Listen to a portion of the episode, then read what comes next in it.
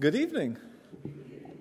We are continuing on, and really today we're, we're finishing up the series of lessons we've been doing over the last three weeks. This will be, in essence, the sixth lesson, looking at elderships uh, from a couple of different perspectives. We've spent some time in the Old Testament and some New Testament. We've looked at some passages specifically about elders, some passages about uh, leadership in the church. We've looked at some ideas about shepherds uh, from the Old and the New Testament.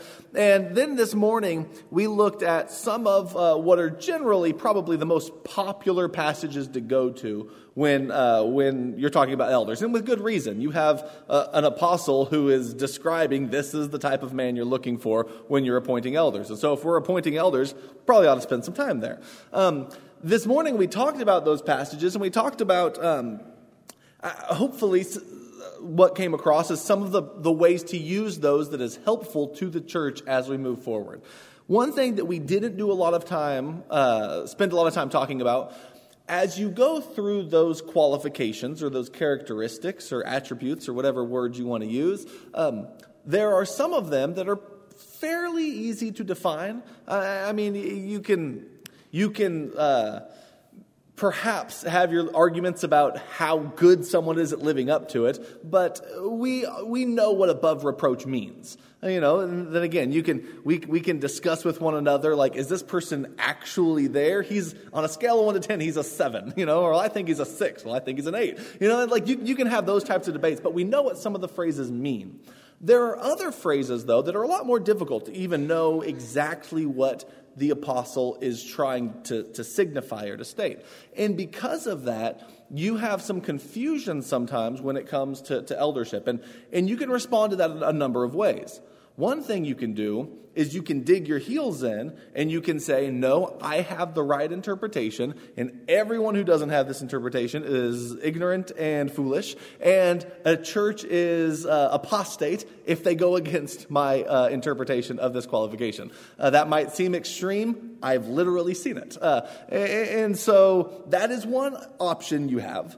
Another option is to say, Well, we don't know, we could never know, so let's kind of ignore that one. Um, and I think we should probably try to find somewhere in between those two things uh, as we go through them. So, what we're going to do in the lesson tonight is we're going to look at some of the qualifications that have generally caused more controversy and hopefully gracefully with humility and with patience for me uh, we can try to get some ideas uh, as, as we go through it because one thing i can pretty much guarantee you is because of the ambiguity in some of these phrases there are going to be a, a, an array of interpretations, even among us, probably.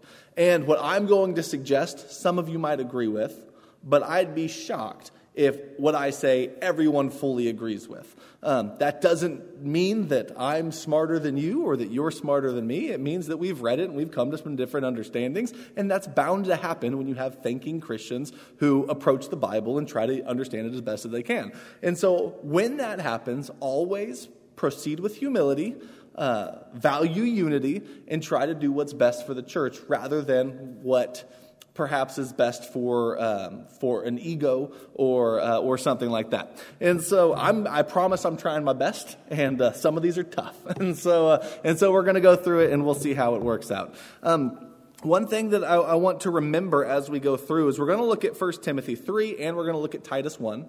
And these lists are very similar uh, across the board, but there are some differences that emerge.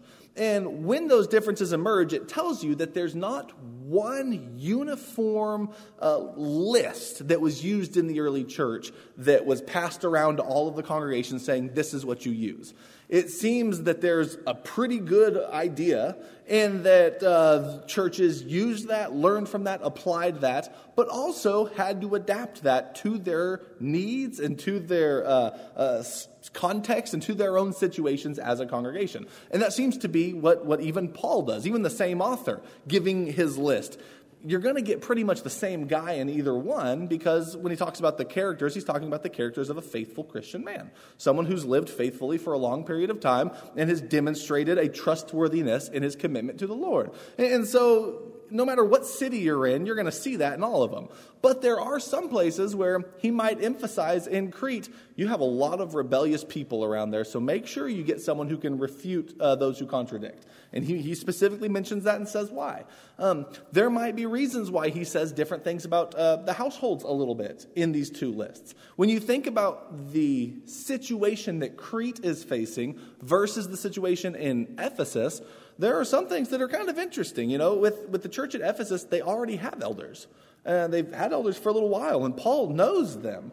One reason he might, uh, the lists might vary a little bit is that Paul actually knows who the elders are, and he actually knows some of the men who might make great elders. And so he's telling them, hey, look for these types of people. These are the types of people who are going to, to become great leaders in the church there. And he, he knows their names. You know, Paul actually knows some of these people. Uh, and so that's an important idea to, to keep in mind.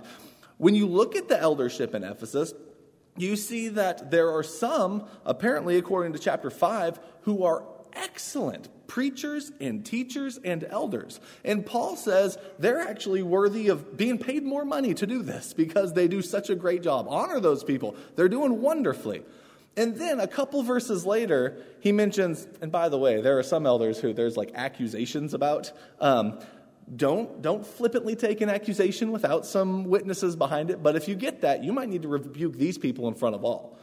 Well, if you have those two ideas about the same eldership, uh, that means there might be some issues there to keep in mind when you're considering who this eldership is. And when you look at some of Paul's words to the eldership back in Acts chapter 20, he warns them that from among themselves, this is the church at Ephesus, their elders, that there will emerge uh, wolves that will come, not sparing the flock, and, and to be on guard and to, to be cautious about that. And so there are some real issues going on with the eldership at the church at Ephesus. The churches in Crete, um, we don't really know anything about how much time Paul was there. Uh, we don't really. Like, that's a, that seems to be a context that was written uh, a book that was written after the close of the book of Acts, and we don't have a lot of historical information on it. We don't know if there were any elders. He says, appoint elders. If you look at what the way that it's worded, this is his mission there in Crete. Um, this is Titus's mission. Chapter 1 of verse 5 says, For this reason I left you in Crete. So this is your mission. This is your reason for being there. That you would set in order what remains perhaps some things that didn't get finished, and that might be kind of the second half of the book. You learn what some of those things are. But then he says, and appoint elders in every city as I directed you. And then he goes on to give his list of what, what he directed him. And so this is Paul saying, Hey, I want you to go to all these different cities that are in Crete and appoint elders. Now, they might not have any elders. And so some of the things that he mentions there might be unique to that situation because it's, it's a very different situation that you have, uh, than you have in Ephesus. So keep that in mind. Um, also, one thing that I think is uh, noteworthy, and uh, you know, I don't know if it's even too important to mention because you pick up on it as you read through, but there are some things that he doesn't specifically say. Um, this is a command that you have to do this, but it is the basic assumption that pops up in each of these uh, qualifications lists about the elders, and basically what, what that means. Uh, he's talking about the patriarchs of a family. He's talking about the, the, the father who's married, who has children. They're living in the same household, and this guy is the one ruling the household. Um, so, as you read through this, there are some cultural differences between their societies and our societies, particularly with regard to who the patriarch is, what the patriarch's responsibility is. Um, and so he doesn't, you know, necessarily go to say, you have to have children but the assumption as you read through is that this guy has children because he mentions them and he mentions what type of father he's supposed to be. And so, uh, if you're the patriarch, the head of a household, then you're going to have children and you're going to have a wife, and that, that's part of your, that's core to who you are. Um, and so, just like the elders in Judaism were the heads of their households. Uh, when he's talking to the church, he's looking at the men who are the heads of their households. And uh, so that's, that is behind a lot of who he's talking about here in, in these passages, and it'll pop up in a lot of these qualifications. Um, and so I think that's important to note as well. Um, one word of advice that I think uh, all Christians who use these passages need to remember is uh, sometimes we can privilege some of the qualifications over other ones. Um, and we can do that for a number of reasons. One reason might be we're good at that, and so we like people who are good at that. You know, if, if that's my strength, I want it to be your strength. And so that happens, you know, all the time in the Bible. But one other reason might be it is so much easier to apply something specific than something general.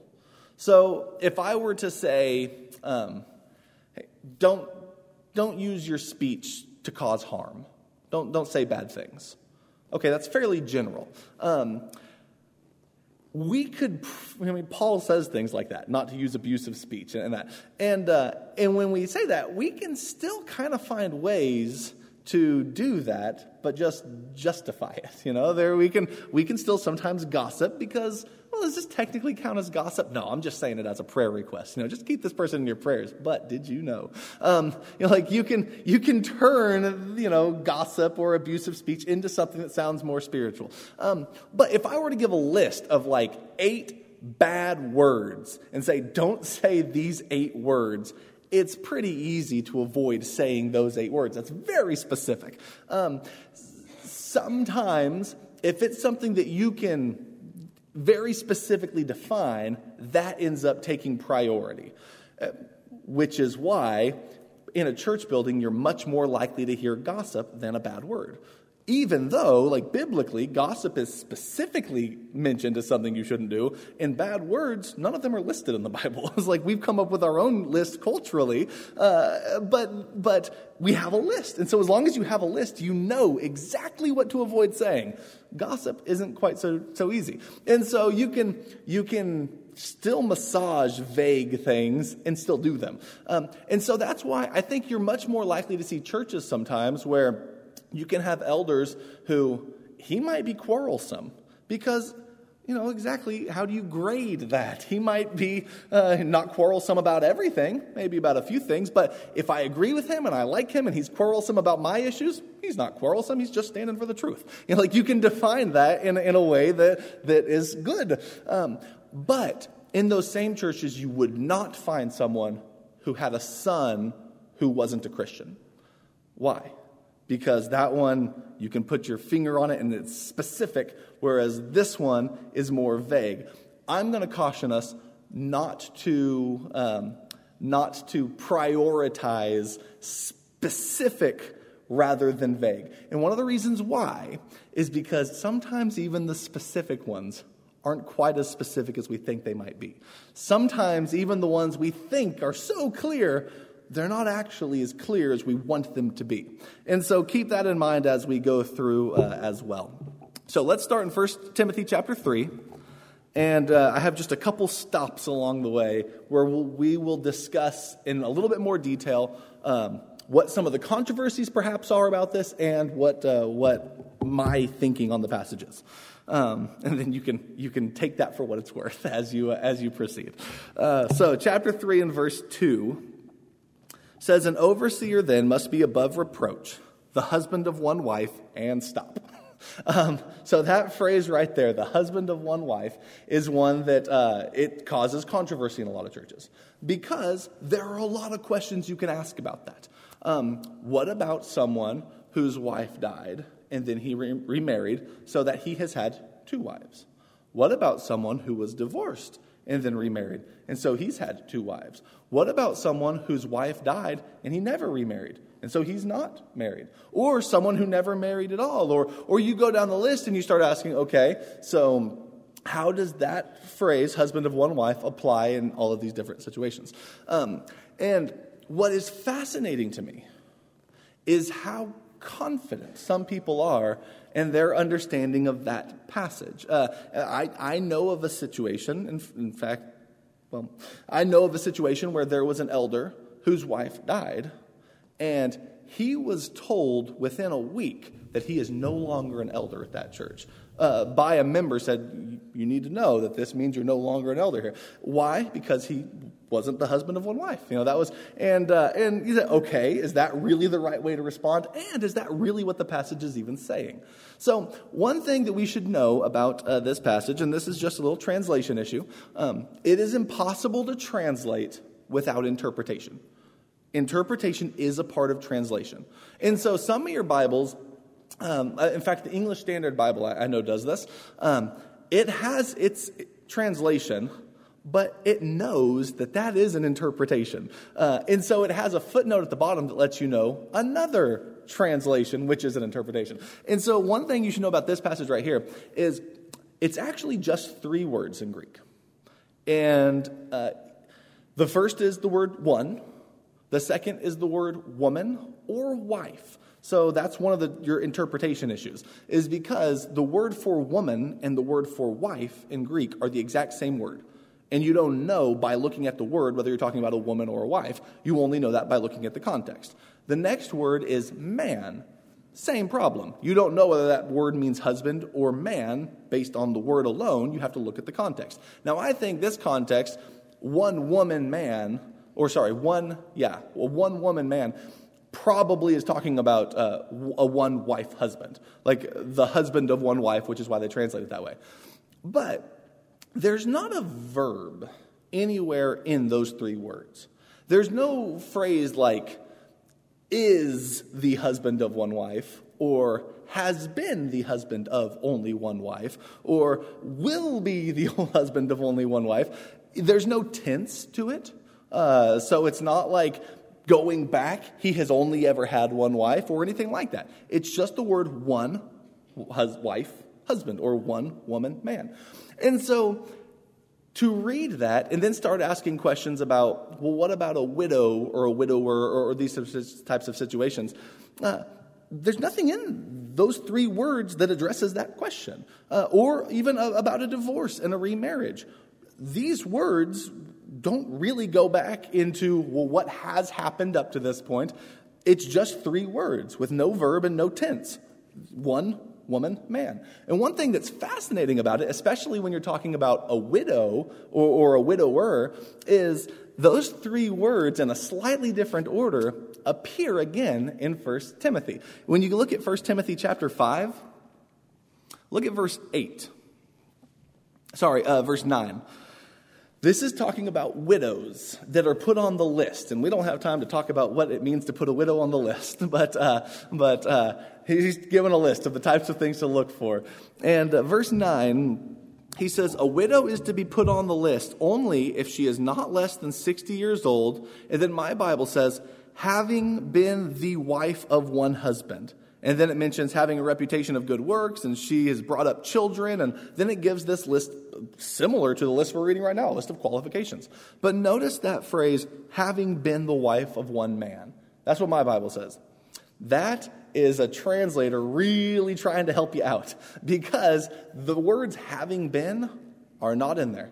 This is a one man woman or a one husband wife. What that means is it's the exact same phrase. Uh, the first one's talking about a man, this one's talking about a woman. But this is talking about someone we know is a widow, that her husband has died, because he's talking to widows here. And so that means that phrase, like it, just in two chapters, applies to a widow uh, in a list of qualifications that Paul is giving. And so you would think, oh, wow, that's kind of surprising. If I were just told, hey, a, a one wife husband, I might think, well, he has to be a husband. But you keep reading you find out that phrase is so vague, Paul even applies it to widows. So could it apply to a widower as an elder? Grammatically, it seems like it can. Like in the way Paul uses it and contextually within this very same book, it seems like it can. And so now we realize, oh, so what does the phrase, if that phrase can apply to someone who's not even currently married, what does that phrase mean? And there are a number of takes that people have at it. Um, some people think that it means someone who has only ever been married to one person.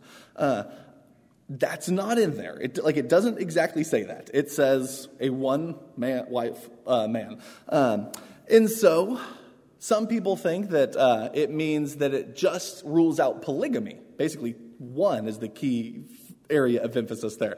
Uh, one of the problems with that interpretation is that it does seem that polygamy was very rare and perhaps illegal in a lot of uh, ancient cultures at the time this was written, like uh, in Ephesus. Uh, I don't think polygamy was common at all. So it seems strange to make a, a qualification just uh, ruling that out. What I think the passage is basically saying is a man who is committed to one woman, uh, meaning he's not someone who you would think of as an adulterer. He's not someone who you would think of as a fornicator.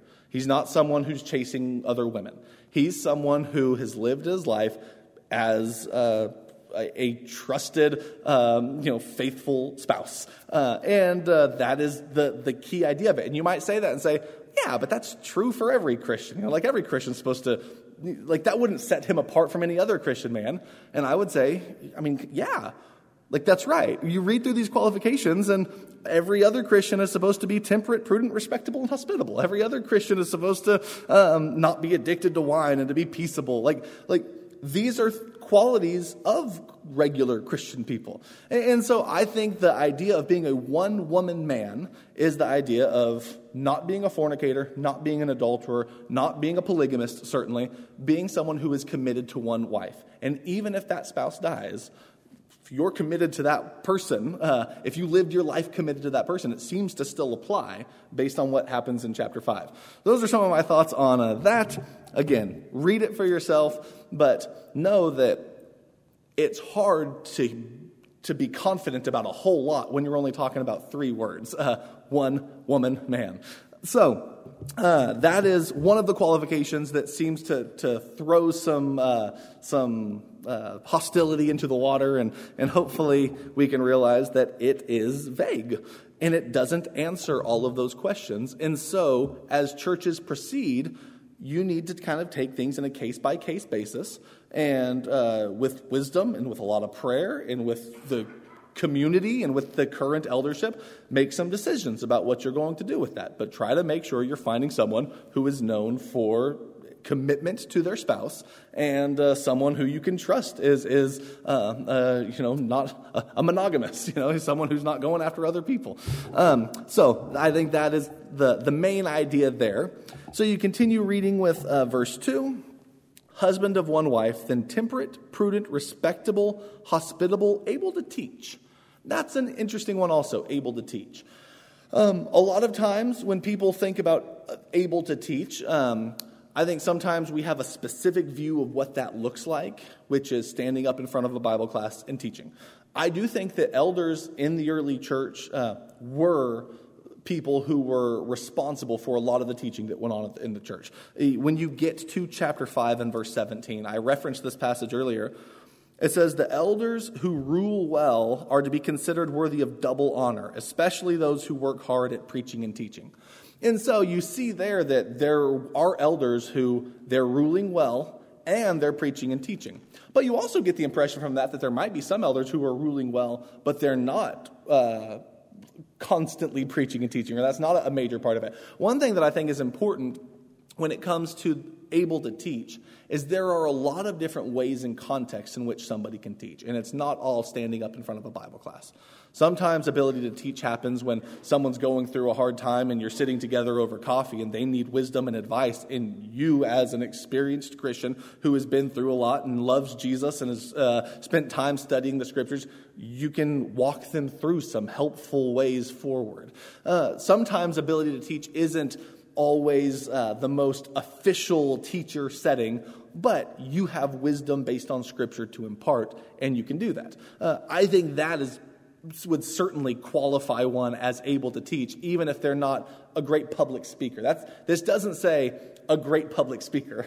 It says able to teach. And, uh, and so I think that that is an important consideration. Also, if you're not someone that can I would say an important part of being an elder is you should be able to impart some teaching and some wisdom, though. Uh, that does seem to be a, a, a, central part of what an elder does. And so that's why I do believe that's an important uh, idea. And a similar idea is repeated for the church in Crete, which talks about loving the word and being able to encourage and healthy teaching and refute those who contradict.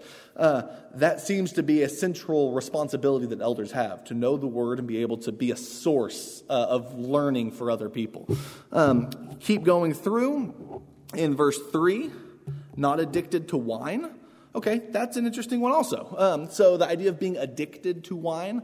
Um, so we we We talk more about addiction probably than they did 2,000 years ago uh, when you're talking about wine. Uh, so the, the word that's used there, um, it, it's addiction might be kind of an anachronistic uh, definition of it, but the basic concept of the word is someone who's with wine. Uh, someone who, if you're looking at this person's life and uh, when you see them, is wine a part of the picture that you have? Are they? That's some Bibles uh, translate as addicted to wine. Some translate it as drunkard. Um, there is. Uh, it's the word parable. This is a helpful way of thinking about it for me. Uh, the word parable, it's parabole, uh, which is the word uh, beside or with, and the word to throw. And so I think that basically the idea of it is you, a parable is you take a, a, story and you throw it out there, and people by looking at that story, can see the, the spiritual kingdom truth behind it. You know, it's, you, you throw it out there and people can see it from that. The word here is paraoinos or paraoinos, which is uh, basically that same beginning but with wine. And so if you were to look at wine, what do you see with it? if an elder is the first thing that pops into your mind, that might be a problem. Uh, it might be someone who spends his life too associated with wine, to where when you see wine, you think this elder. Uh, that's why it's translated as drunkard in some places or addicted to wine. Um, it seems to be that's a way of life. A characteristic of this person is you see them with alcohol. And that's not the way it should be among an elder in the church. In fact, when you look at the list of deacons, um, wine is something that is warned about in both of these categories. Uh, among deacons in verse 8, it says, Deacons likewise must be men of dignity, not double tongued, not addicted to much wine. And this is a little different. Uh, for one thing, it adds the word much, which, uh, which you know, raises some possibilities. No, uh, but uh, it does add the word much. Uh, and also, the word for addicted is a different word in Greek. Uh, it's more, this is a word that's used a lot more common. Paroinos is not used very much at all. and so it's harder to define. This is a word that sometimes is translated as like hold fast or uh, pay attention to or beware. And it's saying someone who pays attention to a lot of wine all the time. You know, someone who's like, that's what their eye immediately goes to. Uh, again, that's going to be the idea of someone addicted to wine, of someone who uh, they can't get through their day without thinking about, looking at, holding fast to a lot of wine. Uh, and says, you don't want people like that. Um, but that seems to be um, what, what the prohibition is. You don't want church leadership uh, to be your drinking buddy. you don't want to look at them as and uh, see the association with alcohol because alcohol has destroyed a lot of lives. And especially for people who are perhaps leaving that behind to enter into the church, that could be a dangerous thing for them. Um, and so, uh, addicted to wine is mentioned on there. Uh, violent, uh, not violent, but gentle. Verse 3 continues peaceable, free from the love of money. And then we'll get to verse 4, and it says, uh, He must be one who manages his own household well keeping his children under control with all dignity. But if a man does not know how to manage his own household, how can he take care of the church of God? Uh, one thing that's interesting is that word household is repeated again in verse 15, where he says that I write these things to you that you may know how one ought to conduct himself in the household of God. So the church is a household. It's the household of God. And uh, each uh, patriarch of their family has their own household that they're managing and that they're caring after as, as a father. And, and so he's saying, as a father to uh, your own household, demonstrate the abilities that will lead to a loving fatherly relationship with the church, the other household of God. Uh, so your household becomes a microcosm of God's household and, and show the, the proper leadership qualities there. One thing that is uh, I know has caused controversy. Uh, I've, I've seen it, uh, been a part of it. Um, is there in verse, uh, verse 4, where it says, keeping his children under control with all dignity. I know some uh, who they read that and say, okay, so it mentions him having children, and so that means he must have children. It also means he must have more than one because children is plural there. And so if he has a child, not qualified. If he has uh, two children, that makes it work, two or more. Um, and so you look at that, you think, okay. Um, I think sometimes we're trying too hard when we start making those types of hair splitting decisions. Uh, one passage that comes to my mind is again in chapter 5. Chapter 5 is a helpful chapter for understanding some of the things here in chapter 3. But in chapter 5, look at verse 4. Uh, this is again talking about widows who, uh, who should the church help and who, uh, you know, has family who can care for them. And it mentions uh, helping widows who are widows indeed in verse 3. But verse 4 says, If any widow has children or grandchildren, they must first practice piety in regard to their own family. So what he's saying is basically, if a widow has children, they should take care of her. Well, what if she only has one?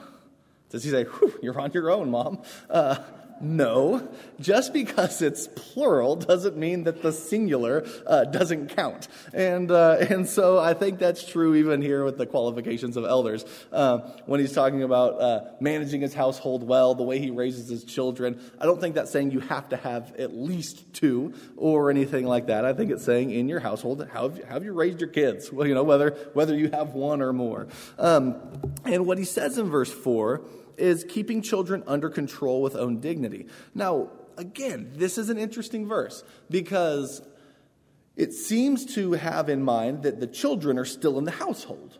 And one thing that separates their culture from our culture is a lot of older men who would be considered elders, their children are out of their household. That's not everyone, by the way. Uh, I, think, I, I, think you could probably, you would, st- you can still be old enough to be an elder while having children in your household. That's that. So you don't have to be like ancient, you know, to, to be an elder. But uh, but when children live their entire lives in your household and you have grandchildren in your household, some of these verses take a different dynamic than our household where kids turn 18 and they're out of the house, you know, or you know, I, sometimes. Uh, but uh, but Every household is different, but you go through it and you see that the word household right here, um, it seems to imply that there's a lot of people living in it. Uh, he probably has multiple children. They have their families. He has his wife, and like that, that's the picture. And he's saying, does he rule that well? And again, you might also have servants there, and you like all of that would be considered a household. Does is he a good manager of the household?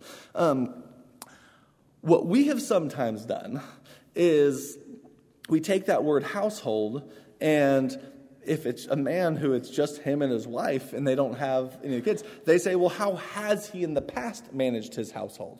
What are his kids like? You know, and, and we ask that question. But one thing that's interesting, and this again goes back to, to adaptation of it, that is uh, in verse 4, manages his household is present tense.